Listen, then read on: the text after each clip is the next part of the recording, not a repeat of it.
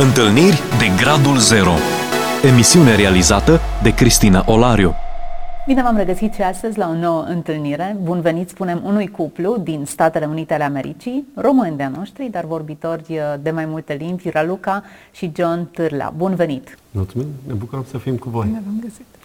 Pe românește vorbim deocamdată, deși limbile cu care voi operați sunt limbi care sunt vorbite într-o altă parte a lumii. Vorbim de Afganistan, sunteți în Grecia, lucrați acolo cu migranți, migranți predominant din Afganistan, așa este? Afganistan și Iran. Iran. Da. Alte naționalități mai aveți pe acolo?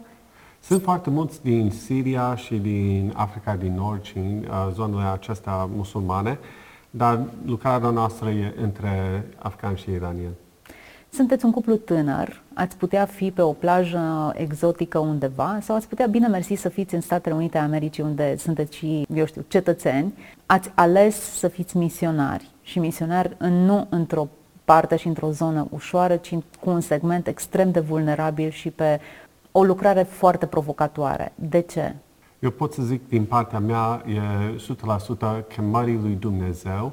Eu întotdeauna am zis că vreau să fac ceva cu valoare în viața mea și n-am fost sătul să stau într-un birou, cum ar fi, dar am dorit să fac ceva cu valoare în viață și am simțit că Dumnezeu m-a chemat spre Afganistan la un moment dat în viața mea, dar ușile tot s-au închis și... Adică ai fi vrut să mergi acolo misionar, în Afganistan? Da, da chiar, chiar am încercat de mai multe ori. Împreună, amândoi ați împărtășit visul ăsta sau pe A, Mai întâi el, după aia eu. da, doi când am cunoscut, eu eram pe traseu către Afganistan și când am început prietenia am zis dragă, dacă continuăm relația, atunci ar fi important să avem același chemare. Acumva nu putem să... N-ar fi cinstit ca noi să fim o soț-soție și să o car pe ea după mine în Afganistan sau să fie supărat cu uh, hotărârile pe care am fi făcut împreună ca o familie. Și între timp Dumnezeu a vorbit și ei și cred că prin studiile și meditații și rugăciunile s-a hotărât și ea că chemarea e către Afganistan și în felul ăsta amândoi simțim că Dumnezeu ne cheamă către oamenii din Afganistan. Și eu m-am hotărât că Afganistanul o să fie o țară periculoasă, greu, poate chiar, chiar și să sufăr pentru Hristos, să uh-huh. sufăr pentru credință și niciodată nu m-aș fi gândit ca să fiu ajuns în Grecia să lucrez acolo. Am dorit să fiu chiar S-a mutat Afganistanul în Grecia. Da. Și exact așa s-a întâmplat. Dumnezeu, într-adevăr, a închis uși ca noi să mergem acolo, dar a scos afganii de acolo și ne-a adus în Europa. În calitate de cetățeni americani, nu știu cum v-aș fi văzut eu pe voi uh, în Afganistan. Poate dacă mergeați cu cetățenia română, o mai scăldați pe aici, pe acolo, dar uh, nu cred că sunt priviți cu foarte multă simpatie americanii în zonele acestea tulburate de război. Da, asta e adevărat. Mm. Norocul meu e că sunt destul de arab la peisaj și nu, da, într-adevăr, ei uh, cumva urăsc sau au mare neîncredere în Ameri- uh, americanii și n-ar fi fost de folos o cetățenie română. Eu nu o am, sunt născut în America și n-am nici cetățenia română, nici un permis de rezidență aici și um, dar Dumnezeu ne-a călăuzit în felul acesta măcar câte cât să putem să lucrăm cu oamenii de acolo. În Grecia lucrați cu sute, cu mii de migranți. Dați-ne puțin așa câteva indicii despre ce faceți acolo. Eu uh, conduc un centru de meșteșuguri. Am văzut foarte mare nevoie uh, să învăț uh, ceva care practic pe femeile refugiate. Adică să facă ce? Uh, să facă croit- avem clase de croitorie, clase de pirografie și clase de făcut săpun acum. Hmm. Și atât pentru ele e foarte benefic să facă ceva, cât și ajută pentru că învață un meșteșug care poate să, adu- să aducă venit în, uh, în casele lor. Uh-huh. Și pe lângă asta avem clase de, orice clasă începe cu clase de uh, studiu biblic. Așa în mare, asta e... Uh, Înțeleg că lucrați cu femei musulmane. Tu da.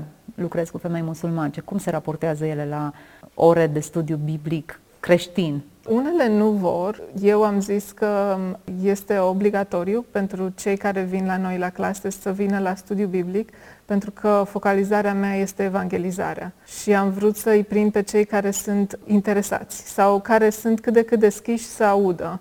și cei care vin, am avut de cele mai multe ori la început sunt reticenți. O fac doar pentru că vin la clase, dar pe parcurs am văzut foarte multă deschidere și foarte multă...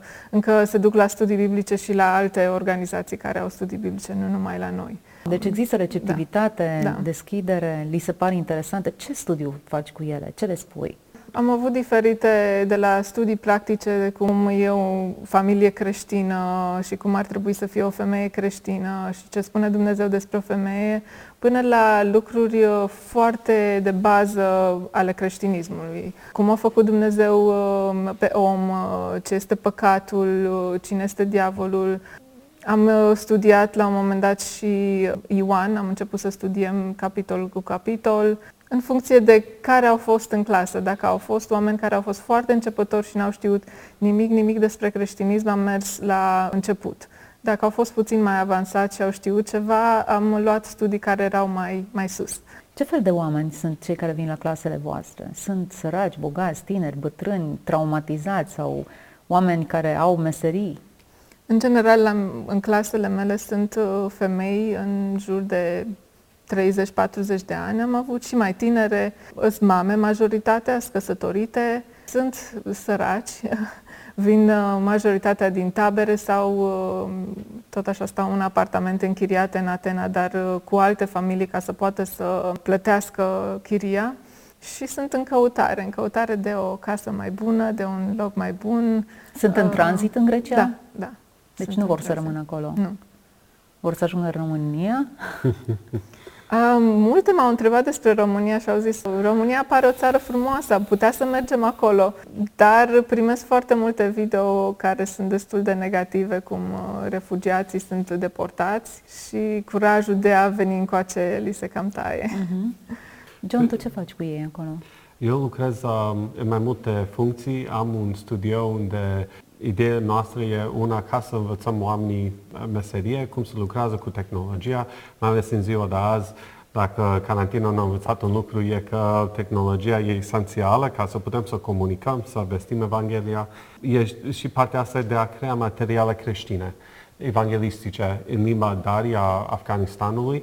Noi am văzut că foarte mulți venind din Afganistan, femei, 40% sunt analfabeți, nu știu cum să citească. Sau materiale pe audio, pe radio sau pe video e foarte folositor, util, uh, important, esențial pentru ei, mai ales partea asta de a învăța despre credință. Voi produceți creștin. materialele acestea da. sau preluați produse de alții? Unele le traducem în Dari, altele le producem noi uh-huh. de la mhm. început.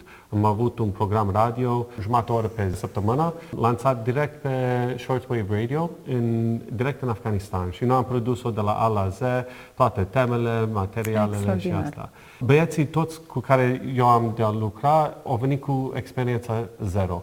Uh, nu știau cum să punească un calculator, un aparat video, setările de acolo, aparate de sunet, abar n-aveau și de la A la Z am început să lucrăm cu ei ca să aibă și ei o meserie, dacă plec, ca să poată să autosusține, dar și în cealaltă parte ca să putem crea acest materiale. Eu ajut la o școală de ucenicizare, o numim, E o școală teologică, șase luni pe an, sunt două nivele și parcurg materiale doctrinale cum ar fi cum să citești Biblia, cum să înțelegi ce e scris acolo, cum e organizat, istoria bisericii, cum funcționează o biserică, chestii de genul ăsta. Cei care vin din Islam n-au nimica, nicio experiență, nicio înțelegere, nicio idee cum funcționează biserica, ce înseamnă creștinismul, chiar tot ce aud ei e complet invers adevărului și atunci trebuie să fie reînvățați și educați. Și școala aceasta, an de an, avem între 10 și 12 studenți. Încercăm să o ținem cât de mic, pentru că fiecare student are un mentor cu care se întâlnesc în fiecare săptămână, câte o oră pe săptămână. În acest fel, ei sunt învățați nu doar materialul respectiv, dar și ucinicizați. Și uh-huh. credem că e important și partea asta a vieții noastre creștinismului. Pentru că emisiunea asta urmărește întâlniri pe care le avem cu Dumnezeu. Nu știu în care parte doriți să mă purtați. Unde ați văzut întâlnirile? În rândul oamenilor cu care voi lucrați, în propria voastră istorie? Dar aș vrea să mă duceți într-o experiență în care l-ați văzut pe Dumnezeu că lucrează în mod evident. Eu aș putea să zic mai mult din partea experiențelor uh, cei din jurul meu. Lucrez foarte mult cu oameni care vin din țări musulmane și ei au o anumită sinceritate de a căuta pe Hristos și doresc să fac ce bun și doresc să chiar aibă o relație cu Dumnezeu, dar sunt în mediu greșit, cum am putea să zicem. N-au acces la Biblie, n-au acces la o biserică, nu poate să meargă la colțul străzii să vorbească cu un preot sau un păstor să pune întrebări. Chiar ei punând întrebări sunt văzuți periculoși și dacă pun întrebări asupra Coranului.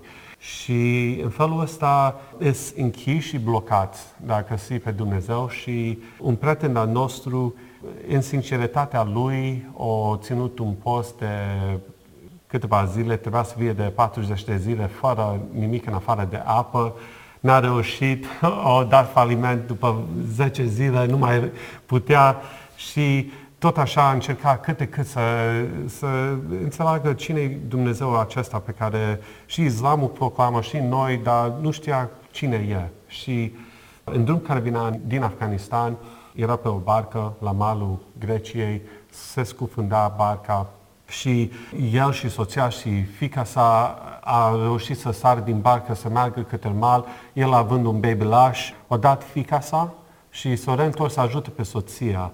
Și în timp care ajuta pe soția să ajungă și ea la mal cu siguranță, fica mai mare a scăpat bebelașul și a pierdut bebelașul și uh, nu mai... În apă? În apă. Mm-hmm. Și nu știe, ei nu știa unde era. E o comoție acolo, o, uh, o, un moment de stres, o mare pericol și ei au, au găsit bebelașul cu fața în jos, în apă, albastru, uh, la față, și au început să recesită, să se roagă Dumnezeu dacă ești adevărat, ajută-mă, să, măcar să salvezi pe acest bebilaș. Și, într-adevăr, doar mâna lui Dumnezeu a salvat pe acest bebilaș și după aia au început să caută uh, cine e Dumnezeu în Grecia, în Europa și după aia, pe, după puțin timp, au venit la centrul nostru, o intrat în relație cu creștini, a devenit și el creștin și mai puțin de patru ani e un pastor unei biserici afgane, au făcut botezuri, au făcut nunți, au făcut și el înmormântări și acum e un pastor în, într-o biserică de 40 de oameni afgani. Și asta a început cu o, o rugăciune sinceră, Doamne, dacă ești adevăratul Dumnezeu, și relația lui cu noi misionari și cu alți creștini, pentru că au zis, voi, voi aveți adevărul. Simt că în voi e adevărul. Simt că asta era ce am căutat. Și de acolo a început relația lui cu Dumnezeu și transformarea vieții lui. Și sunt multe povești de genul ăsta în care oamenii, când sunt confruntați cu adevărul lui Dumnezeu, viețile lor transformate. Hmm. Ce experiență! Uneori, uh, prin accidente de genul acesta, ceea ce noi numim întâmplare, de fapt, e un scenariu bine gândit. Pierderea acelui copil nu a fost un accident, ci a fost exact împrejurarea care l-a dus în apropierea adevărului. Hmm. Pentru noi e destul de simplu, simplu. E mult mai accesibilă Evanghelia, mai la îndemâna noastră. Pentru oamenii aceștia e o provocare să ajungă la Evanghelie. Raluca, care e experiența în care vrei să ne porți tu? Pot să spun la fel că lucrez acum cu cineva care în, ea este profesoara mea primară, cu ea am lăsat cheile. În 2016, când am fost prima dată în Grecia să vedem ce se întâmplă pe acolo, am stat la Biserica Afgană, undeva sus, la, aveau niște camere și ne-au zis, vedeți că a doua zi or să vină o familie care ea de, acum a născut și vrem să scoatem din tabăra de refugiați din cort, că nu e bine pentru bebeluș să stea în căldură în cort și o să stea în partea cealaltă de voi, în camera cealaltă. Și au venit, ei de-abia atunci se uh, întorsese la credință, nu știam prea multe de ei, am văzut bebele, nu puteam să vorbim cu ei și m-am bucurat să, să fim împreună acolo. Ne-am uh, întors în America, uh, ne-am întors după aia în Grecia ca misionari și mai târziu am aflat toată povestea acestei femei. ea s-a întors Hristos din cauza soțului ei. Soțul ei a fost uh, destul de abuziv cu ea, au avut probleme de familie foarte mari și el a ascultat Evanghelia și a zis Dumnezeu e Dumnezeul lui și Isus o să-L urmeze pe Isus. Și ea, când a văzut schimbare în viața lui, a zis că alt Dumnezeu, alt Isus, Dumnezeu mai puternic ca acesta nu are cum să fie, pentru că nimeni nu a putut să schimbe pe soțul meu până acum. Hm. A văzut așa mare schimbare că a zis, eu o să-L urmez pe Isus pentru că El e, el e adevărat, El poate să schimbe vieți.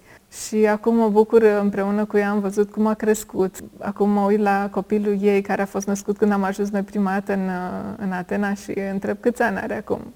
Păi are 5 ani, oh, sau de 5 ani noi uh, am ajuns prima dată în Atena. E fain să, să văd cum uh, acum a crescut spiritual și nu numai că e un simplu creștin, dar e o lideră, conduce centru, clasele de cusut, studii biblice, le organizează și pune toate împreună. E, e foarte frumos să, să văd lucrul ăsta. Ce vă învață pe voi experiențele astea? Ce vă duce în suflet când îi vedeți pe oamenii ăștia care n-aveau nimic, nicio treabă cu Hristos și au așa o schimbare radicală de traiectoria? Pentru mine e încurajare și o mustrare în același timp faptul că am trăit atâția ani, am fost născut într-o familie de credincioși, mergând la biserică de la naștere, cum am zice. M-am răzbunat împotriva bisericii și regulile lui Dumnezeu și după aia m-am reîntors în sinceritate, în relație cu Dumnezeu și e o mustrare să, să zic că am avut acest acces, acces la Cuvântul lui Dumnezeu, acces la părtășie cu El, la libertate, fără prigoană, fără atac, fără persecuție și nu am folosit ea. Am, mai degrabă m-am căutat distrare, am căutat plăcerile mele și după atâția ani de o viață rătăcită, singur în lume, fără Dumnezeu în viața mea, uh, văd cât de prețios să ai o relație personală cu Dumnezeu, cât de puternică e cuvântul lui Dumnezeu în a transforma omul. Ce important e să uh, stai cu Dumnezeu în rugăciune, să citești cuvântul lui Dumnezeu. E o încurajare și o mustrare pentru mine să îl caut mai mult, să petrec mai mult timp cu Cuvântul lui Dumnezeu, să stau mai mult timp în rugăciune și să las ca Cuvântul lui Dumnezeu să mă transformă și pe mine mai mult. Că de multe ori și noi cumva ne reținem câte cât. Nu ne e ușor să uh, lăsăm dorințele noastre, plăcerile noastre și uh, e încurajator și faptul că Dumnezeu lucrează în ziua de azi. Nu, nu ne-a lăsat, nu ne a condamnat la plăcerile noastre, dar încă e în lucrare și în ziua de azi. Uh-huh. Ce vârstă ai avut momentul tău de întoarcere? A zice la 22 de ani. La 22 de ani. Da. Până atunci, o rebeliune, fost... ne-ai spus, împotriva bisericii, împotriva lui da, Dumnezeu. De, distabelare, în mai multe feluri, trăind după dorințele mele. Uh-huh. Și deși niciodată nu m-am oprit de la merge la biserică, nu pot să zic că nu am cunoscut Cuvântul lui Dumnezeu, dar n-am trăit-o, n-am ascultat-o, n-am acceptat-o pentru ce e. Pentru că Biblia e Cuvântul lui Dumnezeu și când o citești ca o, Cuvântul lui Dumnezeu, fără să te pui tu în autoritate asupra Lui, dar lăsând pe El să intre în inima ta, era o perioadă destul de întunecat, aș putea să zic, înainte să fiu cu Dumnezeu. Dar după aia, o altă viață, o altă lume, o altă experiență a vieții, că oricât de greu e viața noastră, oriunde am fost, fie în America, fie în România, fie în Afganistan, fie în Grecia, nu contează împrejurarea, pentru că bucuria noastră nu e din ce se întâmplă în jurul mm-hmm. nostru, bucuria e din relația noastră cu Dumnezeu și ce a făcut El pentru noi. Și da. Povestea e mai lungă. Raluca, ce înseamnă pentru tine experiențele acestea, convertirile pe care le vezi? Pentru mine doar nu pot să mă uit la ei și văd decât frumusețea lui Dumnezeu și uh, felul cum El lucrează și cum uh, le transformă. Nu, nu mă face decât să mă închin, să laud și să, să-i dau glorie lui Dumnezeu. Pentru că e atât de frumos să vezi un om care nu a cunoscut nimic și deodată ia viață. Pur și simplu când te uiți la ei și la diferență, când îi cunoșteai înainte și vezi cum, cum s-au schimbat și apoi cum cresc în credință și cum Dumnezeu le modelează caracterul, nu pot decât să te închini decât să-L lauzi pe Dumnezeu pentru că nimeni altcineva nu poate să transforme un om în felul acesta. Să, să vezi cum înflorește, cum crește, uh, cum dă rod. E frumos, nu pot să zic altceva. E, uh, te lasă fără cuvinte. Categoric, e felul de lucrare al lui Dumnezeu și mm-hmm. V-a dus într-o zonă, într-un câmp de misiune în care puteți să vedeți cu ochii voștri puterea transformatoare a lui Dumnezeu, felul în care oamenii se născut din nou. Mm-hmm aceste nașteri din nou se petrec oriunde în lume, oriunde e Biserica lui Hristos, e un, un proces care se întâmplă. Dar atunci când lucrezi cu o comunitate care nu are nicio treabă cu Hristos și începi mm-hmm. să, să ajungă la cunoștința Lui, cred că sentimentul este copleșitor mm-hmm. și că ești foarte încurajat să trăiești viața cu sens, cu scop. Uite cum spuneai tu, John, vrei să trăiești cu scop, cu sens. Amândoi ați zis că Dumnezeu v-a vorbit ca să veniți în zona aceasta și să faceți ceea ce faceți. Pentru cei care nu sunt familiarizați cu această terminologie, cu, cu expresia aceasta, cum vă vorbește vouă Dumnezeu? Cum v-a vorbit?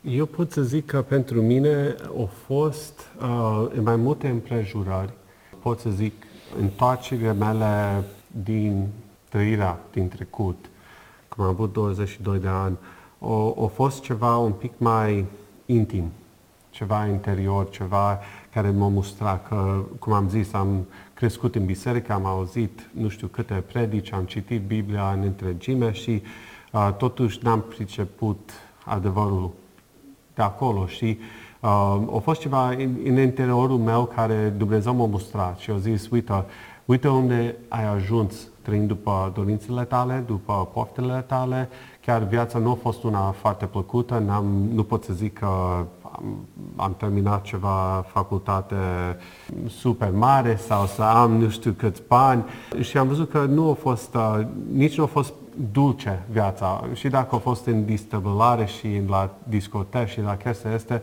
nu a fost plăcut, nu a fost ceva care poți să te trezești dimineața și să ai un zâmbet pe față. Și uh, Dumnezeu în interiorul meu m-a mustrat. Iar în misiune să fiu scos din America, să ies din țara respectivă, a fost ceva uh, străpungător în inima mea, în momentul în care am auzit despre lucrarea care se întâmplă în Afganistan și în zonele este o dorință de a fi acolo, o presiune în inimă că asta e unde te doresc și un sentiment că aș trebui să plec din scaunul unde sunt și să mă urc într-un avion și să merg în momentul respectiv, instantaneu. Și aia a fost uh, început chemării către uh, Afganistan și cu ei. Iar pe parcurs, mergând la o școală teologică, am simțit filmarea chemării lui Dumnezeu. Eu, fiind născut în America, atât am cunoscut, am zis, eu nu sunt făcut pentru misiune să trăiesc în lumea musulmană, dar niște experiențe pe parcurs în care Dumnezeu m-a confirmat chemarea și m-a arătat că oricât m-aș fi așteptat la mine, El poate să facă mai mult. Oricât aș, m-aș fi limitat viața, El avea un alt scop și experiențele mi-a arătat că Dumnezeu acolo m-a dorit să fie. Și atunci în Grecia, când am ajuns în 2016, văzând lucrarea de acolo, am, am, m-am rugat în mine de mulți ani înainte, am zis, Doamne, vreau un loc unde pot să vestesc Evanghelia liber, cu curaj, fără temere, fără ascundere și vreau ca să fie un loc unde oamenii poate să studiază, să, să crească, să, ca ei să se implică, ca până la un, un moment unde noi nu mai suntem nevoiți. În primele 24 de ore Dumnezeu m-a arătat că toate astea au fost uh, pregătiți în Atena și iar uh, o chestie din interior, dar și confirmat prin exterior, rugăciunile pe care am avut. Și în felul ăsta Dumnezeu mi-a vorbit mie, în mai multe feluri, în mai multe împrejurări, dar în fiecare dată când am ascultat pe Dumnezeu, rezultatul a fost mult mai bine și mult mai plăcut decât m-aș fi putut gândi. Da, iată, Dumnezeu vorbește, pune în inima noastră dorințe puternice și apoi creează întreg scenariu foarte interesant.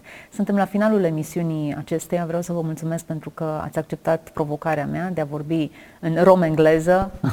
M-ați descurcat bine și ați împărtășit din, uh, așa, o picătură din experiența voastră, care sunt convinsă că e mult mai vastă că aduce foarte multă binecuvântare și îmbogățește pe oamenii cu care voi lucrați. Mulțumim tuturor celor care au rămas alături de noi. Invitații mei de astăzi sunt în Atena, locuiesc acolo și lucrează cu migranți predominant din Afganistan și din Iran, o lucrare extraordinară, implicații puternice și sociale, cum uh, menționau puțin mai devreme, dar în mod special spirituale, experimentează nașteri din nou, oameni care îl cunosc pe Hristos și în felul acesta întreaga traiectorie a vieților este modificată. Sper să vă vorbească Dumnezeu și vouă, mie mi-a vorbit și să fim motivați împreună să facem ceva pentru cei din jurul nostru într-o lume pierdută și fără speranță și fără Hristos, singura șansă rămâne El. Să fiți binecuvântați, toate cele bune! Ați ascultat emisiunea Întâlniri de Gradul Zero cu Cristina Olariu.